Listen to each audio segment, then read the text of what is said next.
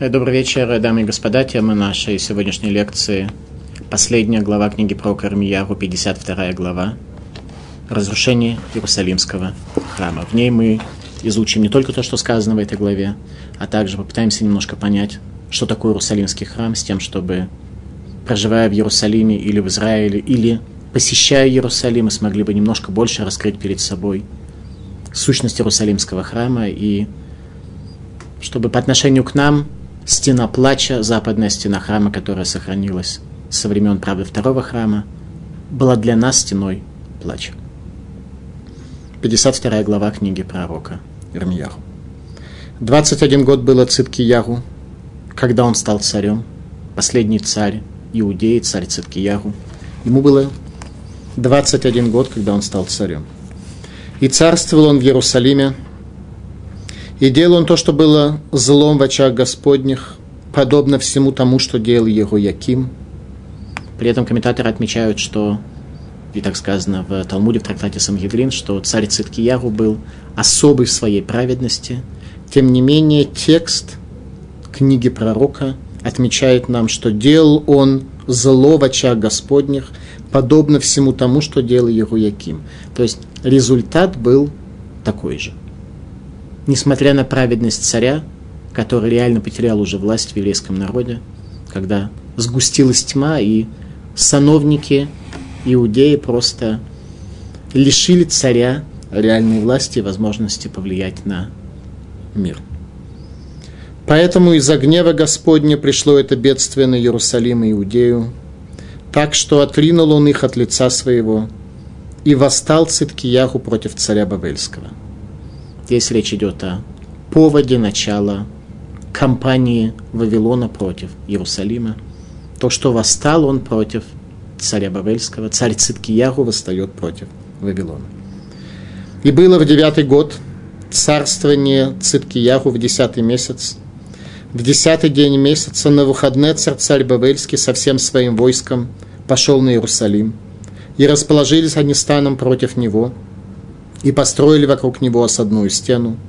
И был город в осаде до одиннадцатого года царствования царя Циткияху. В четвертый месяц, в девятый день месяца, голод в городе усилился, и не стало хлеба для народа страны. И проломлена была стена города, и все воины разбежались, и вышли ночью из города через ворота, которые были между двумя стенами, что царского сада – и пошли они через Арабу в то время, как Каздим окружили город. В конце осады царь и сановники бежали из города, как мы учили с вами в 39 главе книги пророка, через подземный туннель, который вел от Шхемских ворот в направлении Ерехона. И погнались воины Каздимские за царем и настигли Циткиягу на равнине Ерехонской, и все воины его разбежались от него. И поймали царя, отвели его к царю Бавельскому в Ривлу, в страну Хамад, где вынесли ему приговор, и зарезал царь Бавельский сыновей Циткиях у него на глазах, и зарезал он в Ривле всех сановников иудейских. А Циткиягу он ослепил и заковал его в медные оковы, и увел его царь Бавельский в Бавель, и посадил его в тюрьму до дня смерти его. До дня смерти кого? До дня смерти на выходные царя царя Вавилона. Царь Циткиягу был освобожден тогда и умер на следующий день, то есть просидев в тюрьме 52 года с того времени, царь Циткиягу на свободе имел возможность пожить один день.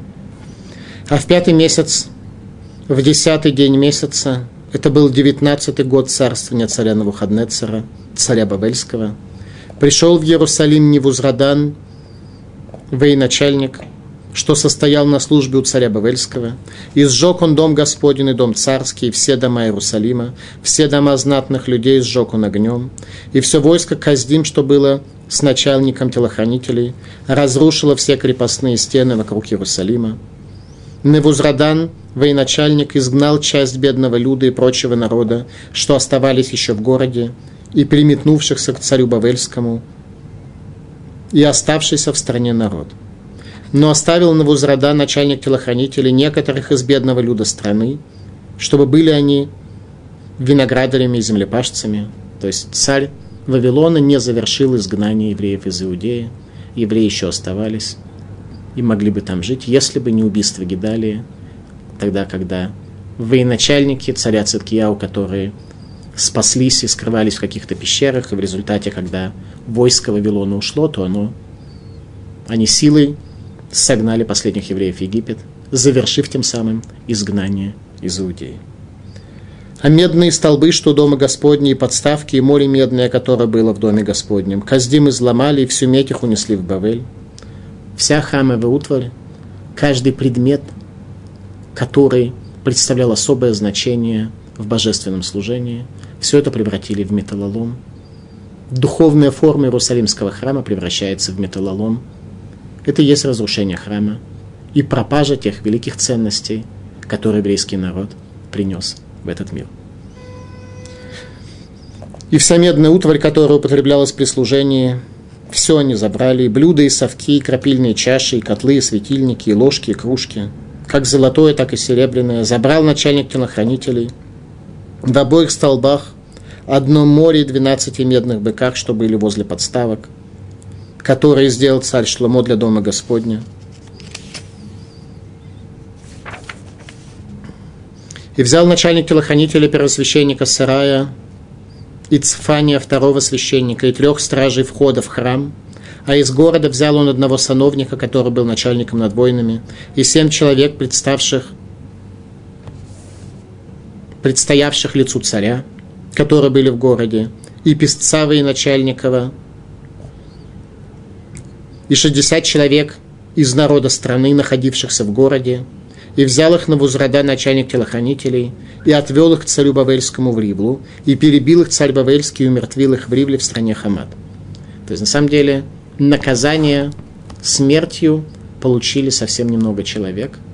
Если мы сделаем подсчет, у нас получится 71 человек. Все те самые сановники, которые мешали праведному царю Циткияру спасти народ, вернув его к Чуве, и таким образом спасение еврейского народа не произошло. Вот их и наказал Навуходнецер.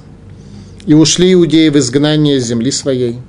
Вот число людей, которых изгнал Навуходнецер в седьмой год царствования. Три тысячи двадцать три иудея. В восемнадцатый год царствования Навуходнецера 832 души из Иерусалима. В двадцать третий год царствования Навуходнецера начальник телохранителей изгнал иудеев 745 душ. Всего 4600 душ. Обратите внимание, произошла настоящая катастрофа. За время трех изгнаний, которые претерпело население Иерусалима, из колена Иудеи спаслось всего лишь 4600 душ. То есть еврейский народ, который исчислялся миллионами, хотя речь здесь идет только о колене Иудеи, среди них было еще другие колена, представители других колен, тем не менее из Иудеи, который был самым большим коленом в еврейском народе. И особенно среди тех, кто спасся, было 4600 душ. Произошла первая катастрофа в нашей истории. И было в 37 год пленение Егояхина, царя Иудейского, в 12 месяц, 25 день месяца. Вильмю Родах, царь Бавельский, сын Навуходнецера, в год воцарения своего возвысил Егояхина, царя Иудейского, и вывел его из дома темницы, и говорил он с ним доброжелательно, и поставил престол его выше престола тех царей, которые были у него в Бавеле. То есть после смерти Навуходнецера его сын Ивильмер Родах – помиловал всех тех, кто был репрессирован его отцом, и в частности его Яхина, который был племянником царя Циткияру, предыдущим царем Иудеи, который царил всего лишь три месяца и попал в пленение. Его помиловали, и сменил он тюремное одеяние свое, и всегда он ел хлеб перед ним у царя во все дни жизни своей – и пропитание его было пропитание постоянное, выдаваемое было ему от царя Бавельского изо дня в день, до дня смерти его, во все дни жизни его. Этим заканчивается книга про Кармиев. Возникает вопрос, зачем нам в качестве последнего стиха, который, наверное, подводит э, самый важный итог знать, что ему было дано пропитание с царя, от царя, со стола царя на выходные. Неужели это самое важное, что мы должны знать по завершении изучения книги пророка Ирмьяву? Кажется, да. Это и есть самое важное, что мы должны знать. Важнее этого не существует. 52 глава книги пророка Ирмиягу. Не сказано самим пророком Ирмиягу. Пророчество пророка Ирмиягу заканчивается на 51 предыдущей главе словами «От кан деврей Ирмиягу» досели слова пророка Ирмиягу. Последнюю главу написали Аншекнес Тагдула, люди Великого Собрания, те, кто Ехзиру Атаралу Юшна вернули былую красоту еврейскому народу, восстановив связь с Богом, которая была потеряна при разрушении Иерусалимского храма, так что еврейский народ удостоился строительства второго храма. Последнюю главу написали Аншек Неса Тагдула, люди Великого Собрания, Даниэль, Ханания, Мишаэль и Азария. Предыдущая 51 глава заканчивается словами «Адгейна диврей Ирмияру» до сих пор слова Ирмияру, 52 глава, глава надежды на возвращение и основание второго храма. 21 год было Циткияру, когда он стал царем, и царствовал он в Иерусалиме 11 лет –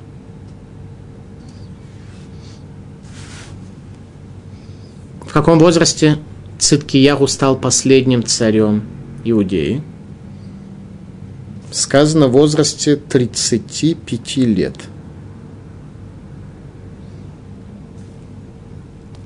Его отец, праведный царь Иошиягу, погиб от стрел Паронихо, египетского фараона, когда Циткияху было 24 года – 24 года и 11 лет правления его нечестивого брата Егоякима дает нам 35 лет. То есть он стал царем в возрасте 35 лет и 11 лет правил последний царь Иудеи Циткияру.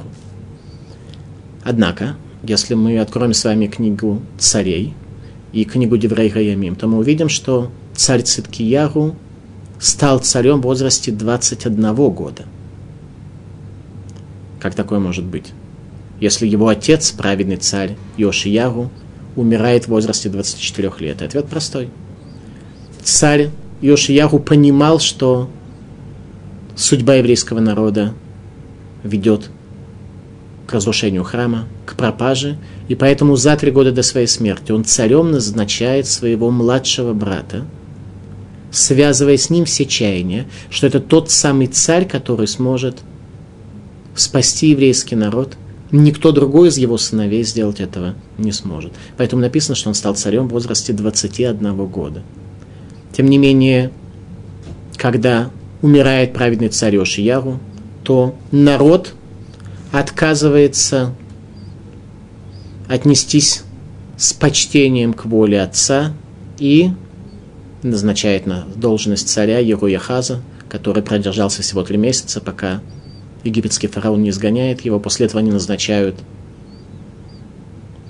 Егоякима, и, наконец, после гибели Егоякима от рук Навуходнецера, и после изгнания Навуходнецером его сына, сына Егоякима, Егояхина, то тогда царем становится царь Циткиягу в возрасте уже 35 лет. То есть все время от смерти праведного царя Ошиягу предыдущие 11 лет царь Циткияру оказать влияние на еврейский народ не смог. В результате, когда он стал царем, то его продолжали не слушать его сановники, что и привело, в конце концов, к разрушению храма. Отец и мать дали имя своему сыну, который вошел в историю как последний царь Иудеи, Матания. Его звали Матания. Циткияру это было имя, которое дал ему царь Вавилона, заранее заложив в его подсознание информацию, что такое Циткияру, праведный, Однако звучит это, на первый взгляд, красиво, но на выходные царь имел в виду совершенно другое. Циткияру от слова «Рашем ецдик алеха один интим родби». Всевышний оправдает твой приговор и приговор твоего народа, если восстанешь против меня. С ним были связаны все надежды, когда царь Циткияру стал царем, но ничего не получилось, и царь Циткияру восстал против Навуходнецера, царя Вавилона. И делал он то, что было злом в очах Господних, подобно всему тому, что делал Яким. Поэтому из-за гнева Господа пришло это бедствие на Иерусалим, Иудею, так что он отринул их от лица своего и восстал Циткияху против царя Бавельского. Хазали, еврейские мудрецы. Циткияху гаят садик ведоро рашаим. Царь Циткияху был праведен, однако поколение его было нечестивое. Поэтому, как мы знаем, именно царь Циткияру пытался сделать все, что он может для спасения пророка Ирмияру из заключения. Пророк Ирмияру называет Циткияру Куши, что дословно человек, обладающий черным цветом кожи, человеком, отличающимся от всего народа праведностью и богобоязненностью. Так сам пророк Ирмияру называет царя Циткияру. Тем не менее, именно в дни его правления происходит разрушение храма.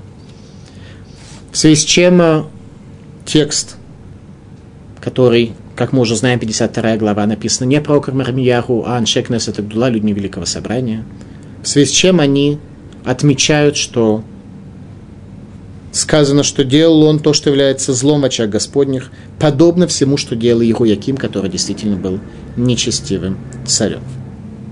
Малбим отмечает три основные претензии, которые были к царю Циткияру. Первое, что он не смог исправить и привести свое поколение к праведности. Второе, нарушил клятву, данную на Навуходнецеру, что явилось формальным предлогом разрушения Иерусалима и храма.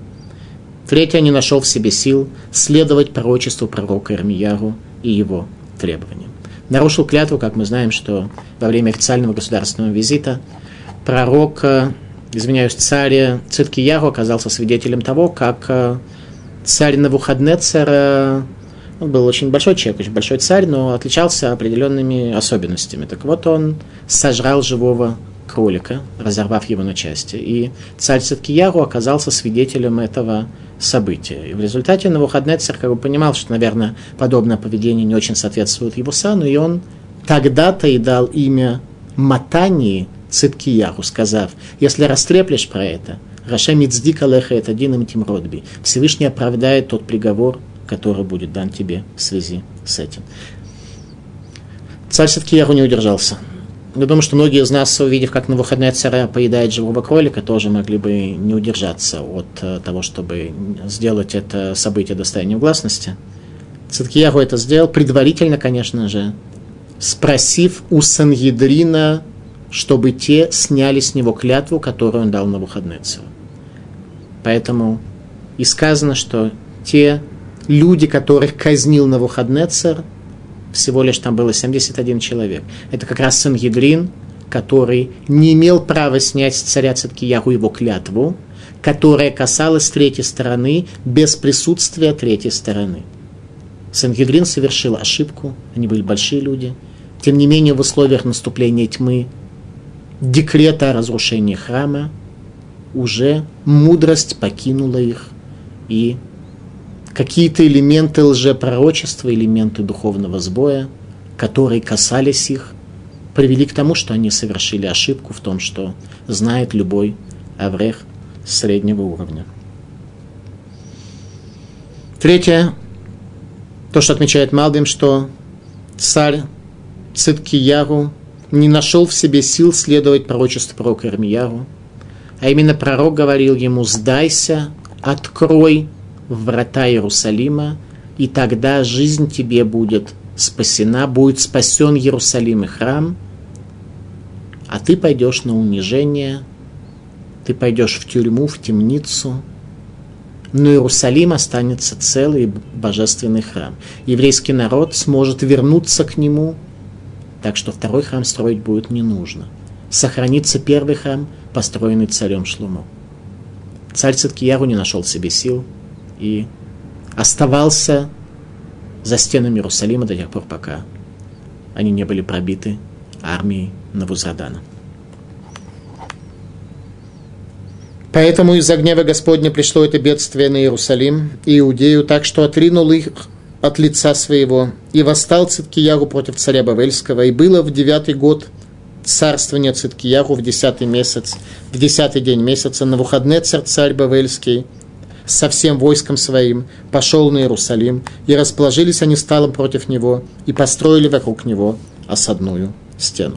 За два с половиной года до разрушения храма армия Навуходнецера, точнее военачальника Навузрадана, как мы узнаем позже, Навуходнецера среди наступавших не было. Начало осады Иерусалима, десятое число, десятое месяца, месяц Тевет, день, который Хазаль, еврейские мудрецы, Аншей Кнесет Агдула, люди Великого Собрания, установили нам в качестве поста на все дни до строительства третьего храма. Осада Иерусалима продолжалась два с половиной года. И был город в осаде до одиннадцатого года царствования царя Циткияу. В четвертый месяц, в девятый день месяца, голод в городе усилился, и не стало хлеба для народа страны. И проломлена была стена города, и все воины разбежались, и вышли ночью из города через врата, которые были между двумя стенами, что у царского сада, и пошли они через Араву в то время, как Каздим окружили город. Завоевание Иерусалима. Мецудат Давид. Сказано, что стена проломилась. Мецудат Давид, стена как бы проломилась сама, ибо изнуренные голодом защитники не имели сил ее защитить, стена проломилась сама. Она не была сломана наступлением врага, она проломилась сама. Ветивака сказано на иврите, проломилась стена. Стена Иерусалима проломилась, как сказано в книге про Ирмиягу, 9 Тамуза. Иерусалимский Талмуд делает поправку и говорит, что это событие произошло 17 Тамуза, и, соответственно, этому Аншек Кнесет Агдула, люди Великого Собрания, установили нам день поста 17 Тамуза за три недели до разрушения Иерусалимского храма 9 ава. Возникает вопрос, почему текст Танаха нам пишет иначе, о том, что на первый взгляд разрушение стены произошло 9 Тамуза, ровно за месяц до 9 ава, до разрушения Иерусалимского храма, до того дня, когда храм был предан огню. Комментаторы отмечают в Иерусалимском Талмуде, что из-за горя, которое обрушилось на еврейский народ, произошел сбой в расчете времени. И Танах приводит именно эту дату, ту дату, которая казалась изможденным, изнуренным голодом защитником Иерусалима, подчеркнуть горе и траур того времени. 17 Тамуза, горе и траур, произошел даже сбой в расчете времени. Что такое Иерусалимский храм? Чем он для нас был, является? Суть Иерусалимского храма – совершенная модель мироздания. Беньян Мишкан Векилим, Коль Маша Ешбе Брия, Ешбе Мишкан. При строительстве переносного ковчега, который был в пустыне, и его аксессуаров и, соответственно, этому Иерусалимского храма, и его аксессуаров. Все, что есть в творении, есть в мешкане, есть в храме.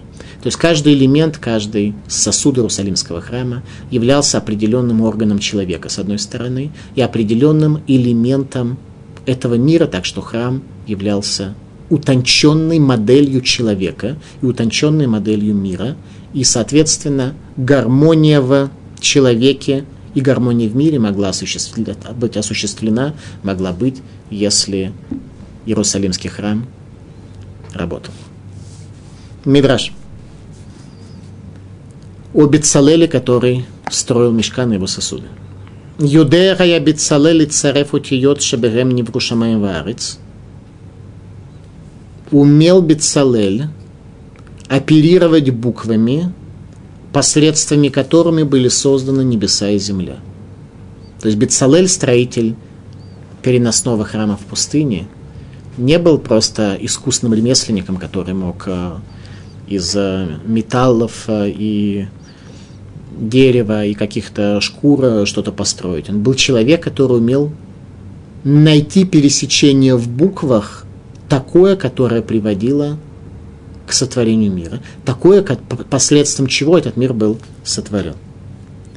Сказано в Мидраше, Бейта Мигдаш Мидура Митукена Челябрия, Иерусалимский храм, это Мирадура Митукенет, это версия, исправленная, исправленная версия сотворенного мира. Что это означает? Что значит быть исправленной версией сотворенного мира? Обратите внимание, которую создал человек.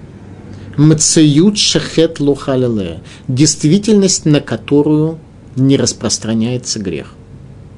Одно из названий храма – Ливанон. Ливанон, слово лаван – белый, то, что обеляет человека.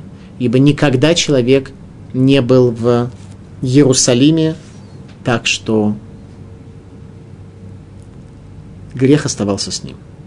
То есть посещение Иерусалимского храма приводило к потере человеком свободы выбора. Человек становился возвышенным. Это могло пропасть через э, короткое время после того, как человек ушел из храма. Тем не менее, пребывание в храме приводило человека к тому, что он становился обеленным, он очищался, увидев исправленную действительность этого мира.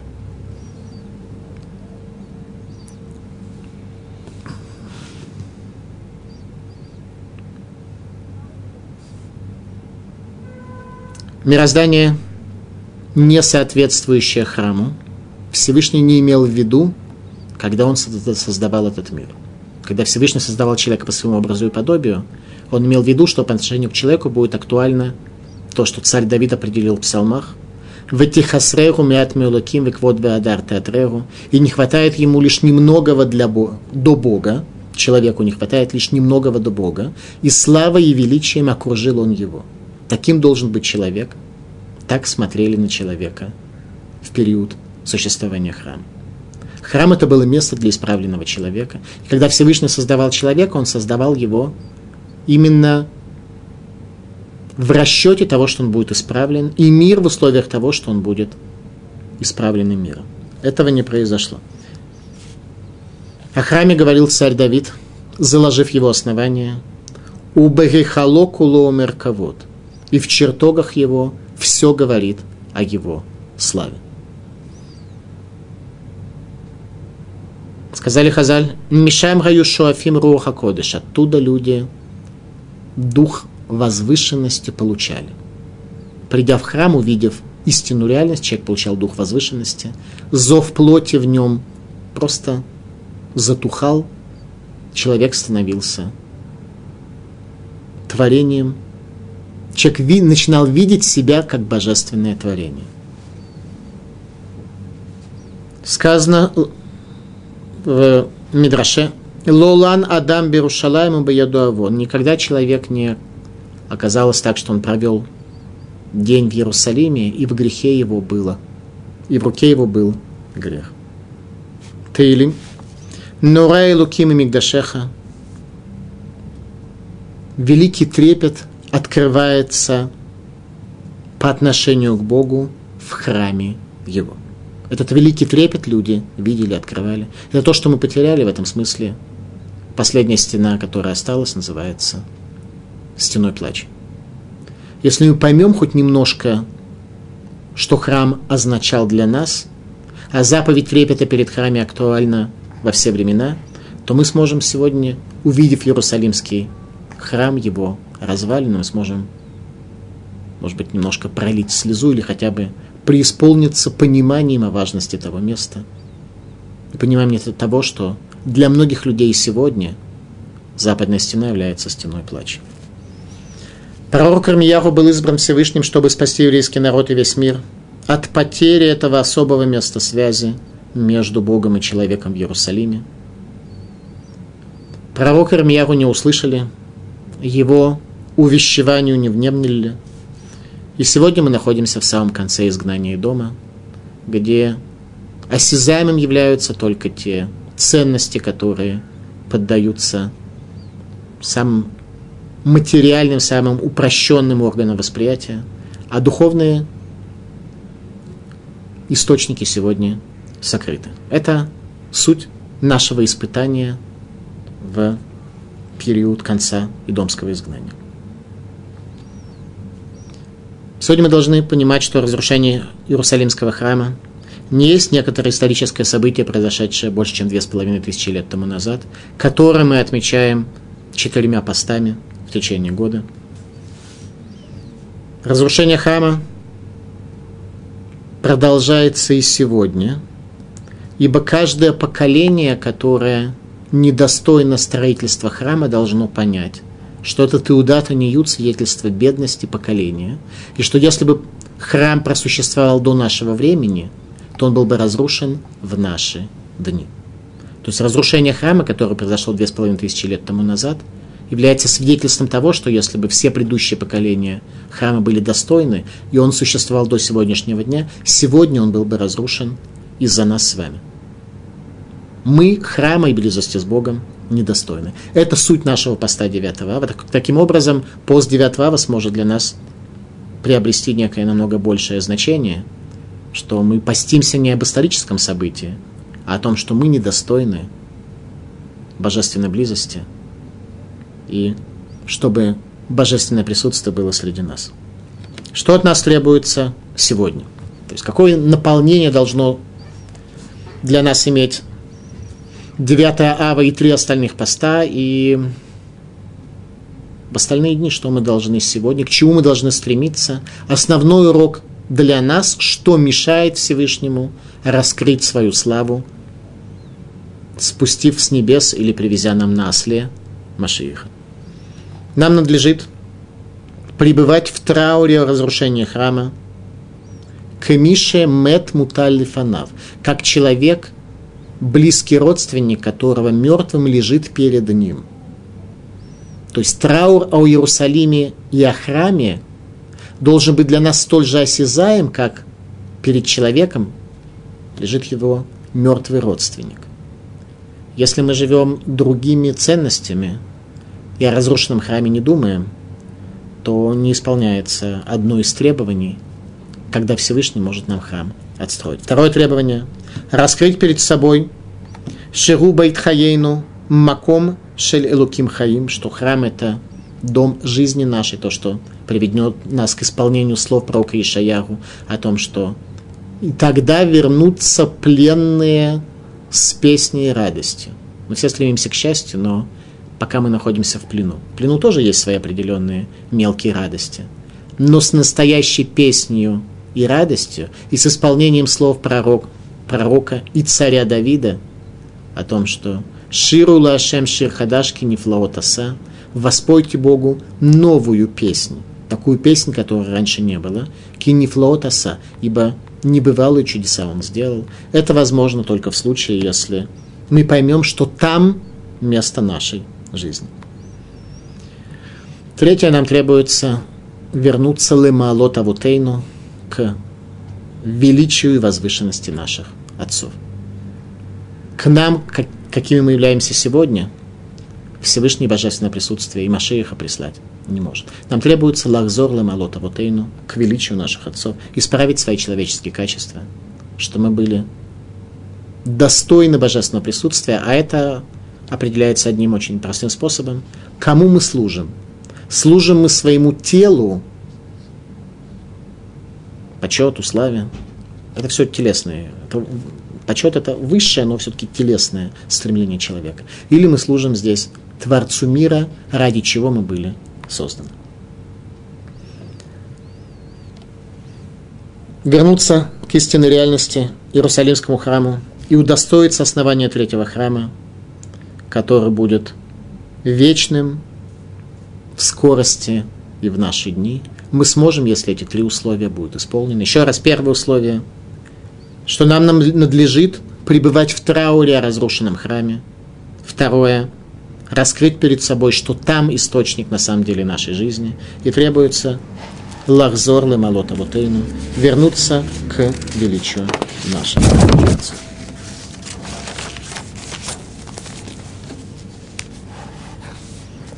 Вет бейта гадоль сарав бэш. И все дома большие, сказано в тексте про Кармияру, Невузрадан, военачальник, сжег огнем. Талмуд в трактате Мегила. Маком шимигадлим ботураут фила. Что это за большие дома, кроме храма, которые сжег Навузрадан, военачальник, министр обороны. Место, где возвеличивают Тору и молитву. В Иерусалиме такие были. Возникает вопрос сегодня каждый из нас. Он находится в таком доме. Его дом является таким. Иными словами, мы живем и проводим время в домах больших или в домах малых, в которых мы являемся хозяевами, так что об этом сказано словами мудрецов «Малхута блотага – царство без короны». Это требование также к нашим синагогам, домам учения и частным нашим владениям, чтобы они были большими домами. Чтобы то место, куда мы ходим молиться, было большим домом. Место, где мы ходим учиться, большим домом. Место, где мы живем, наши собственные квартиры, дома, чтобы они были большими домами. Чтобы там приглашали гостей, чтобы эти гости могли узнать от нас мудрость Бога, страх и трепет перед Ним раскрыть перед собой. Тогда это будут большие дома, и тогда у нас будут жизни в определенной мере большие, иначе мы будем от животных отличаться только уровнем интеллекта. Жить э, принципиально так же, как они. И все войско Каздим, что было с начальником телохранителей, разрушило все крепостные стены вокруг Иерусалима.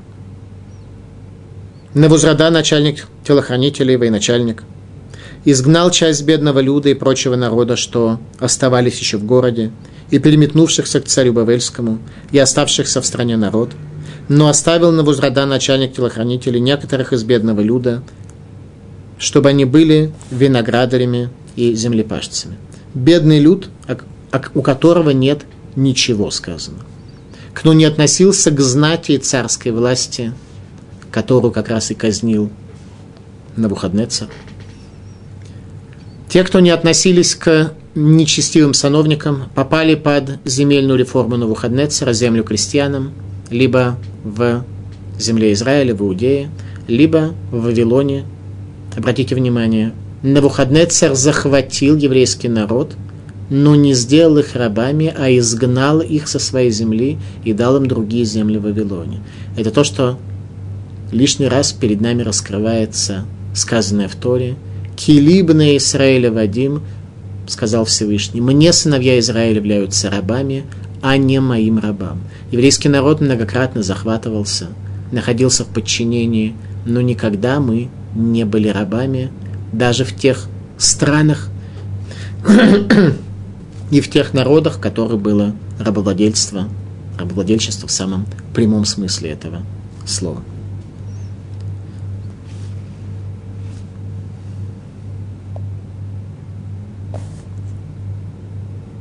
Разрушение Иерусалима,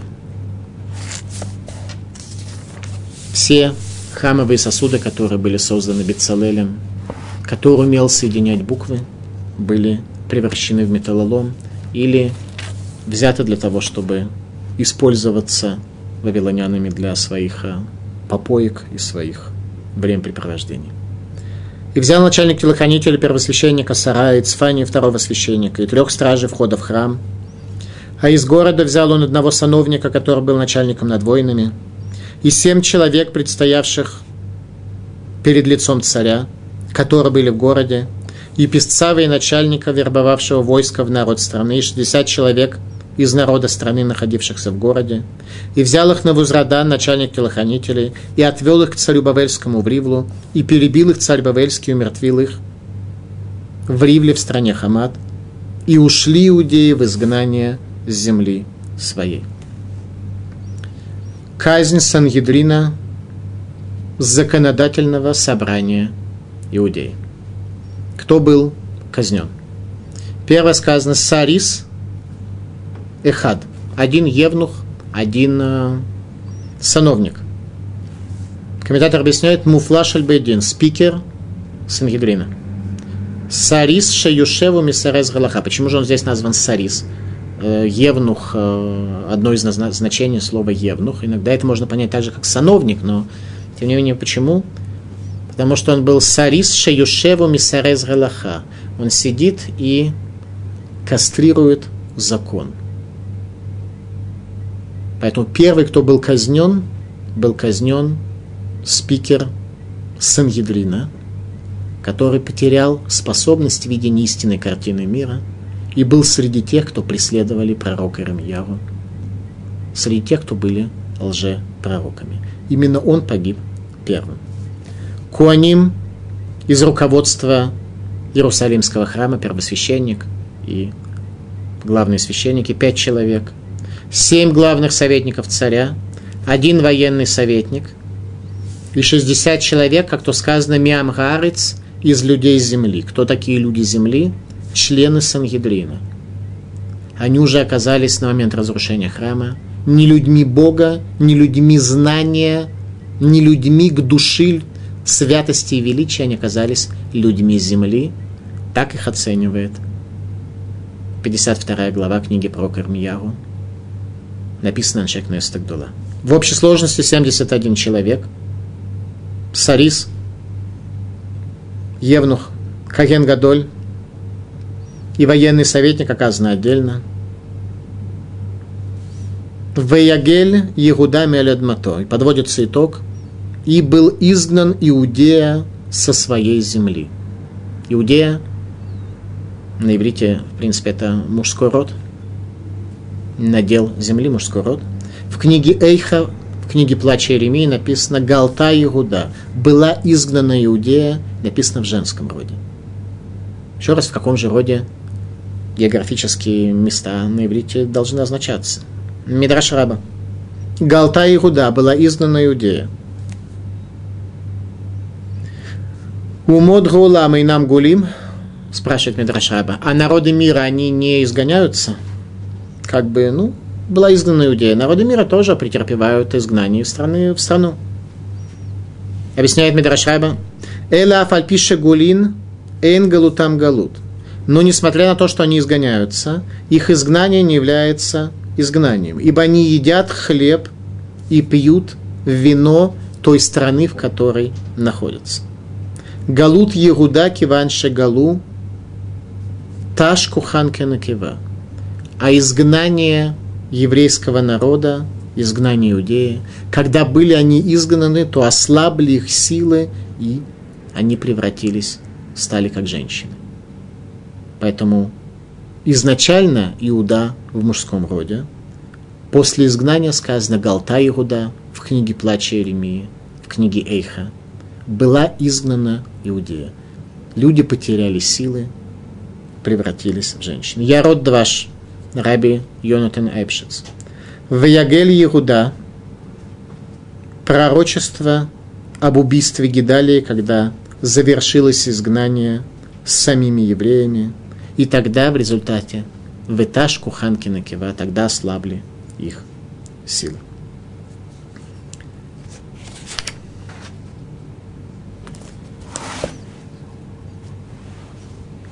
еврейский народ, жители Иерусалима, касалось три изгнания. Первое было в дни Ихини за 11 лет до разрушения храма. И сказано, что тогда было изгнано 3023 человека. Вся духовная элита Иерусалима во главе с Эзрой, тремя последними пророками Хагаем, Захарием и Лахи, пророком Ехескелем, главой поколения. Тогда было издано 3023 человека, написано в тексте Танах. После разрушения храма было изгнано еще 832 человека. Через пять лет после разрушения храма были изгнаны, собраны в Иудее, изгнаны последние 745 человек. Таким образом, комментаторы отмечают, что это исчисление касалось только колена Иуда, что были еще представители других колен, которые в этот счет не вошли. Однако, я с особым вниманием пытался разыскивать среди комментаторов, среди первоисточников разъяснение, чтобы оправданно увеличить число изгнанников, но я не смог найти ничего. То есть, по всей видимости, это и было простое понимание текста, что всего выжило в еврейском народе 4 тысячи человек из колена Иуды. Это была катастрофа, это была самая настоящая катастрофа в еврейском народе.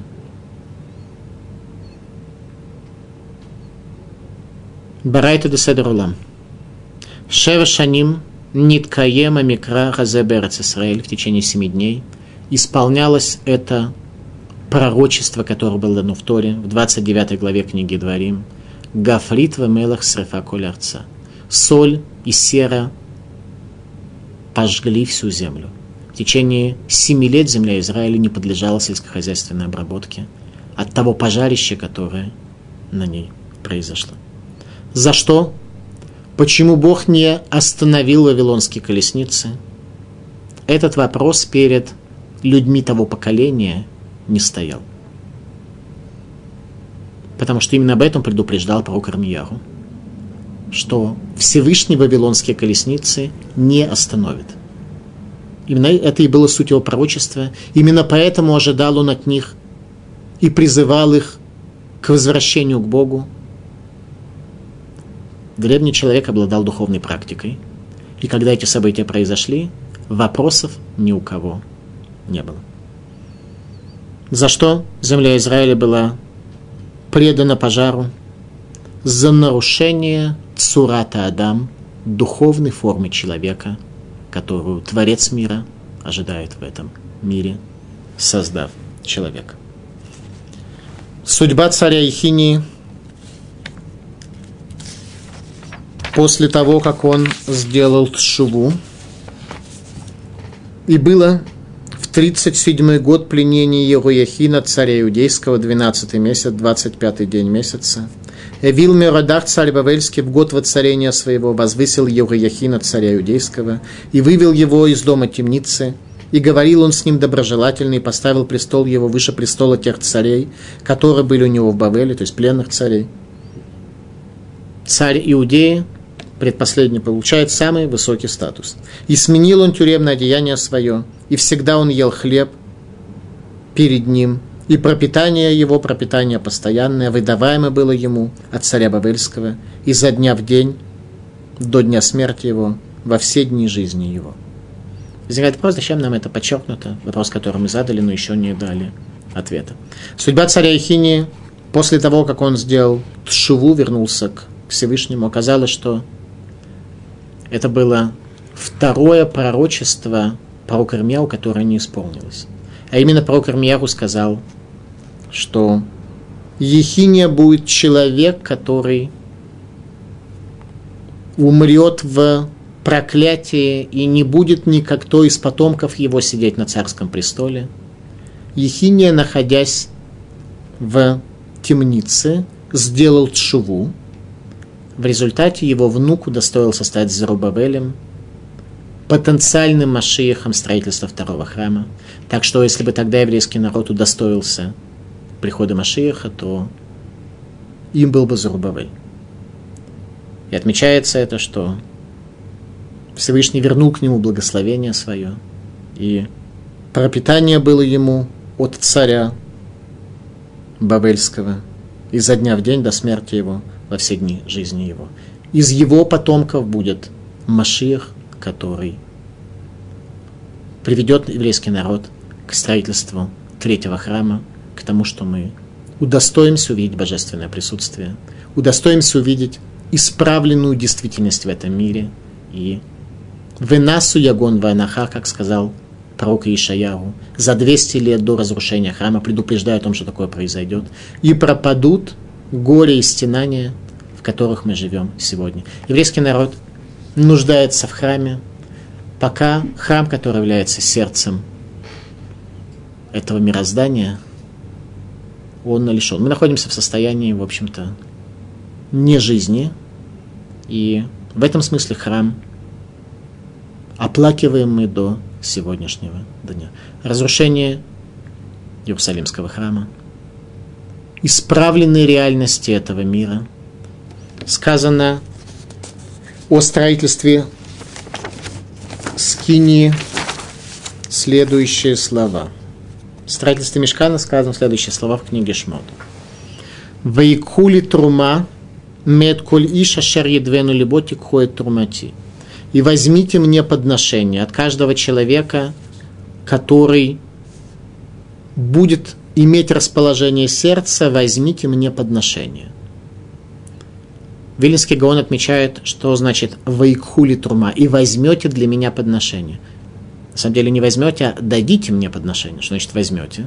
Вилинский Гаон говорит, все, что мы берем для себя, оно на самом деле вечностью не обладает. Оно все будет э, проедено, проношено, использовано, уйдет впустую, не останется от него ничего. То, что мы даем для других, то, что мы даем для Бога, это и есть настоящее наше достижение, получение вайку. Это и есть то, что мы берем. То, что мы даем для других, даем для служения Всевышнему, оно остается навечно. Все остальное, оно очень быстро пропадает, испаряется из этого мира. Только обратите внимание, сказано, Кулиша шеридвену либо каждый человек, который будет расположен сердцем. Возникает вопрос, а что это за требование?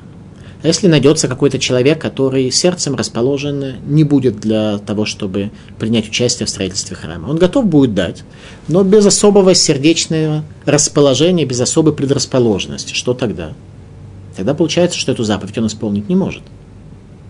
Мы не нашли ни одной другой заповеди в Торе, которая требовала бы, как необходимого условия предрасположенности сердца. Где не сказано, если у тебя сердце предрасположено, соблюдай шаббат. Шаббат нужно соблюдать в любой ситуации. Нигде не сказано, если у тебя сердце не предрасположено, тогда не одевай филин. Понятно, что заповедь с расположенностью сердца, она поднимается намного выше, на небеса. Если человек нехотя и не понимая, не зная, что такое тфилин, их одевает, то, наверное, его значимость этой заповеди будет намного меньше. Если человек соблюдает шаббат как-то очень грустно, а не так, что это день, который является царицей недели, царицей жизни, то такая заповедь все-таки является исполненной. Хотя, конечно же, очень поверхностно и очень упрощенно. Тем не менее, человек, который дает подношение для строительства храма, здесь расположение сердца является частью заповеди и условием заповеди. Если человек этого не делает, то божественное присутствие в таком храме раскрыться не может. Всевышний может раскрыться перед нами только там, где у нас есть расположенность сердца и желание, и готовность провозгласить его царем. Если у нас этого нет, там храма не будет. Спасибо за внимание.